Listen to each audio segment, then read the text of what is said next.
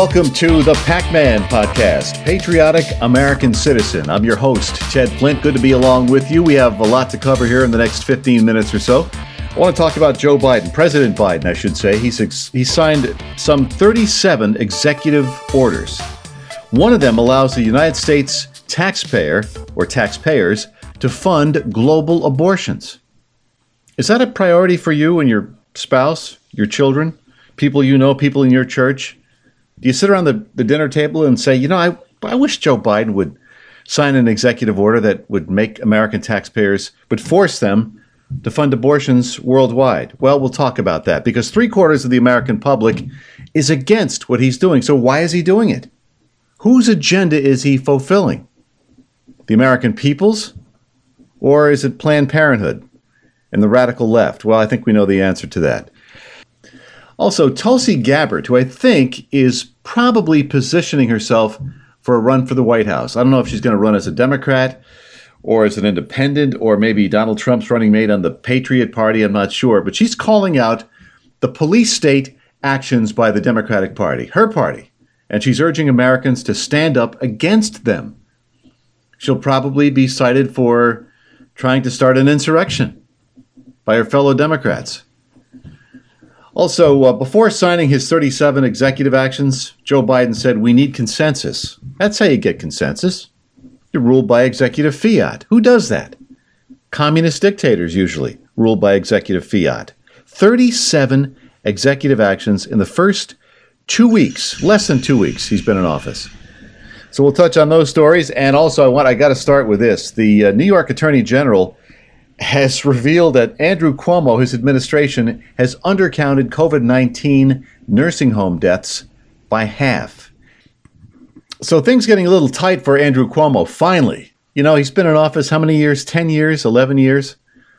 And the Attorney General, Letitia James, who's no conservative, and I don't know much about her other than she's from New York City and she's uh, come out against the gun lobby. And she's, let's, let's face it, she's a left winger but she's accusing Cuomo and his administration of severely undercounting the number of coronavirus related deaths at nursing homes. And he's done so by as much as half. New report out this week. And uh, she determined much of the misrepresentation was due to the state counting only deaths that occurred at the actual nursing home facilities rather than including deaths that occurred at a hospital after a resident was transferred there to receive more medical care. Now, I'm sure you've seen the governor's uh, response to this. He said, well, you know, what's the difference basically? A death is a death. But this report, again by the AG's office, suggests many nursing home residents died of COVID 19 in hospitals after being transferred from their nursing homes, which is not reflected in the DOH's published total nursing home death data. That's according to the report which also, DOH, by the way, is the uh, Department of Health. The report also determined that the number of nursing homes failed to comply with critical infection control policies, such as not isolating residents who had tested positive or preemptively screening employees for infections. So, the bottom line in all this is that the change in reporting artificially lowered the true death toll. State Health Commissioner Howard Zucker admitted Thursday night that 3,829 nursing home residents have died of COVID 19 in a hospital since the beginning of the pandemic, bringing the total nursing home death toll from 8,914 to 12,743. That's a jump of 43%. The governor's response? Look, whether a person died in a hospital or died in a nursing home, people died. Well, no kidding. Then he went on to say his father was in a hospital, got transferred to a nursing home. My father died. My father was in a nursing home, got transferred to a hospital. My father died. People died. No kidding.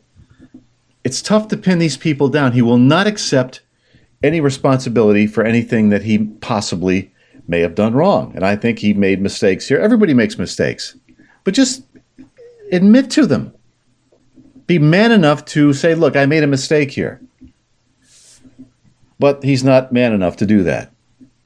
Before we go any further, there is, if you're thinking of starting a podcast, this is a perfect time because tens of thousands of people are now doing podcasts. No better time than now. There's a lot to talk about. We are never at a shortage for things to talk about. Maybe you've been thinking about it for a time now, but you're not sure how to get started. Here's how you get started Go to Buzzsprout. Buzzsprout is hands down the easiest and best way to launch a podcast.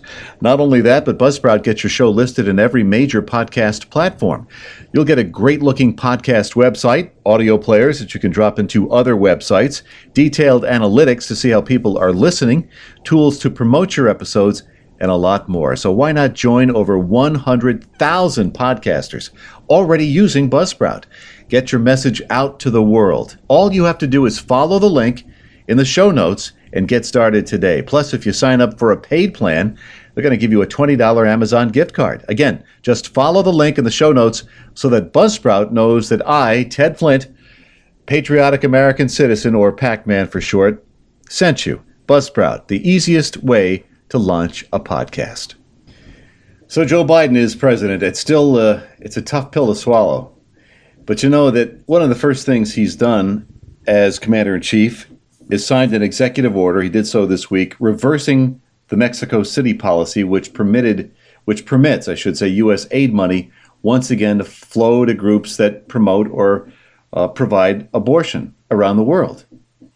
The policy, the Mexico City policy, was put in place by Ronald Reagan in an effort to ensure that American taxpayers are not required, forced basically, to indirectly fund abortion procedures performed in other countries. It's bad enough we have to fund them in this country. Why do we have to fund other countries' abortions? This is just plumb evil. No way around it.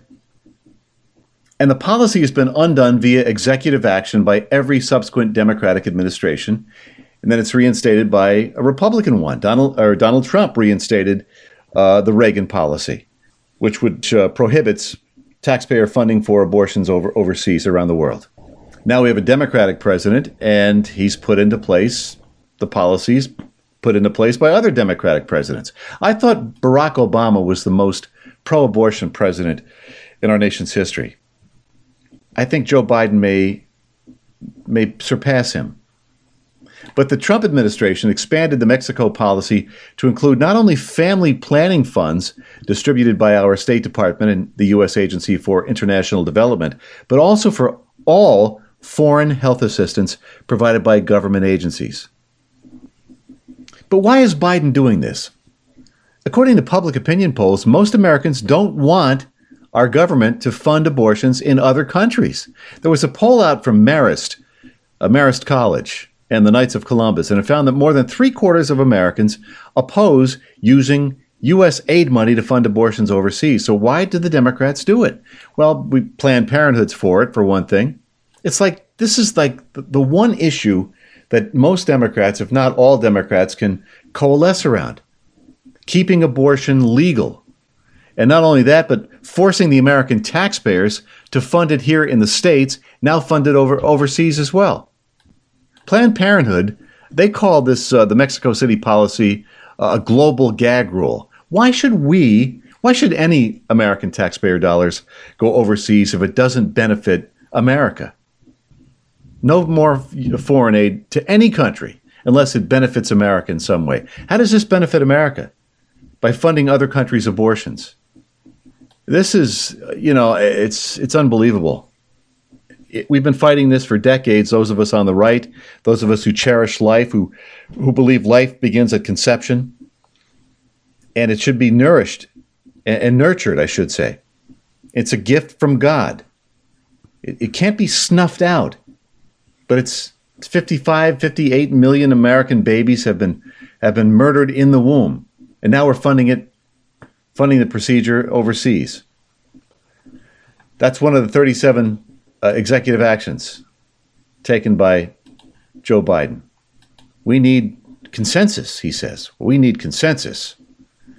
Before he signed those 37 executive actions this week or the last couple of weeks, he was singing a different tune. Does anybody really believe this guy? First of all, is he going to finish out his first and only term as president? I, I, I wonder what the uh, what the over under is on on Biden making it even to uh, the summertime here. 24 executive orders, 37 presidential actions in his first week in power. Then he states that democracy needs consensus of the people. And those who govern by executive orders are dictators. Well, he's right about that. but he speaks with forked tongue. He's been doing it for 47 years. He talked about uh, uh, how we're a democracy. No, Mr. President, we are a constitutional republic. We are not a democracy. I've, I've never heard a Democrat say we have a constitutional republic, ever. At the state level, at the local level, at the federal level. Well, they talk about our democracy. We, our democracy needs this, our democracy needs that. You know what democracy in its purest form is? It's mob rule. It's two wolves and a sheep deciding what they're going to have for lunch. That's democracy. A constitutional republic is something altogether different. We are governed by a document, the Constitution of the United States. We believe in federalism. It's just some of his uh, early actions here are really uh, disturbing. But you know, this is 81 million people voted for this guy. I guess uh, we're stuck with him. And I hope nothing happens to him. I pray because if something were to happen to him, I, I, I pray to God that nothing ever does. But I mean, look who's ready to take over the reins of, of power if Biden goes down. If he get maybe he catches COVID or something. God forbid that happens. I mean it. Look who we're stuck with. Kamala Harris, the first the first Democrat to bow out of the uh, Democratic primaries.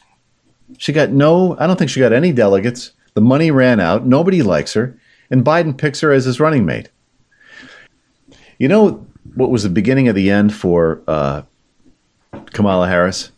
Or is it Kamala? It's Kamala, I guess they're calling her now. I'm going to call her Kamala. The beginning of the end came when Tulsi Gabbard took her to task for her some of her policies that she put into place when she was a federal prosecutor in California.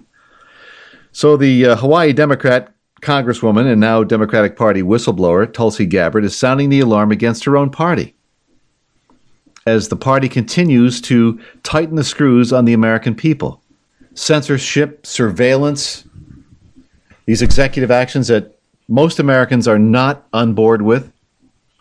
And I, I did not see the interview she gave uh, Tucker Carlson on Fox, but she uh, she made it clear she took an oath of office to defend the Constitution of the United States, and she is speaking up against her own party. She sees her own party as putting the clamps on the American people.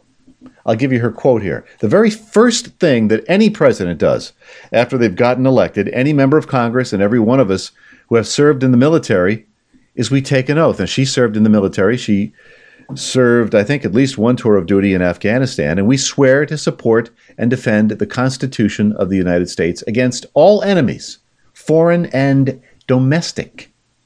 The, the Constitution is the foundation of this country.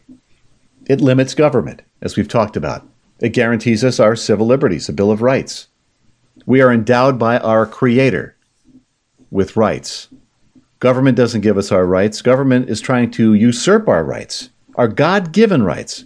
And if God gives us something, government, nothing can take it away. Nothing can take that right away from us.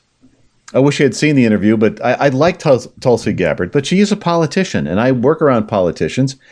And I'm not sure if you can trust her totally. I'd like to think you could, but she's on board with most of the Democratic agenda. Medicare for all. I know she's not on board with the uh, the climate change nonsense, a four trillion dollar climate change uh, bill. I think that's uh, being talked about. And now the Democrats can shove that through. They have control of both houses, 50-50 split in the Senate. They can get all this this craziness. We are about out of time. I want to thank you folks for tuning us in. This is the Patriotic American Citizen, or PAC-Man for short. I'm Ted Flint. Again, if you want to listen to the show, let me direct you to uh, our, our, new uh, our new network, the BMG Network. Go to bmgnetwork.com. You can access this uh, this podcast and other podcasts on the network site. And uh, we'll be doing starting Monday. We'll be writing uh, columns for uh, you to peruse and We'll try to enlighten you and inform you and entertain you at the same time. We want to thank you very much. Again, the BMGnetwork.com. Until next time, if the good Lord wills it, we'll talk to you real soon. The Pac Man podcast was produced in the BMG studio. Music by Kevin MacLeod. For more information about the Pac Man podcast, go to the BMG network on Facebook. And be sure to tune in to the next episode of the Pac Man podcast with Ted Flint.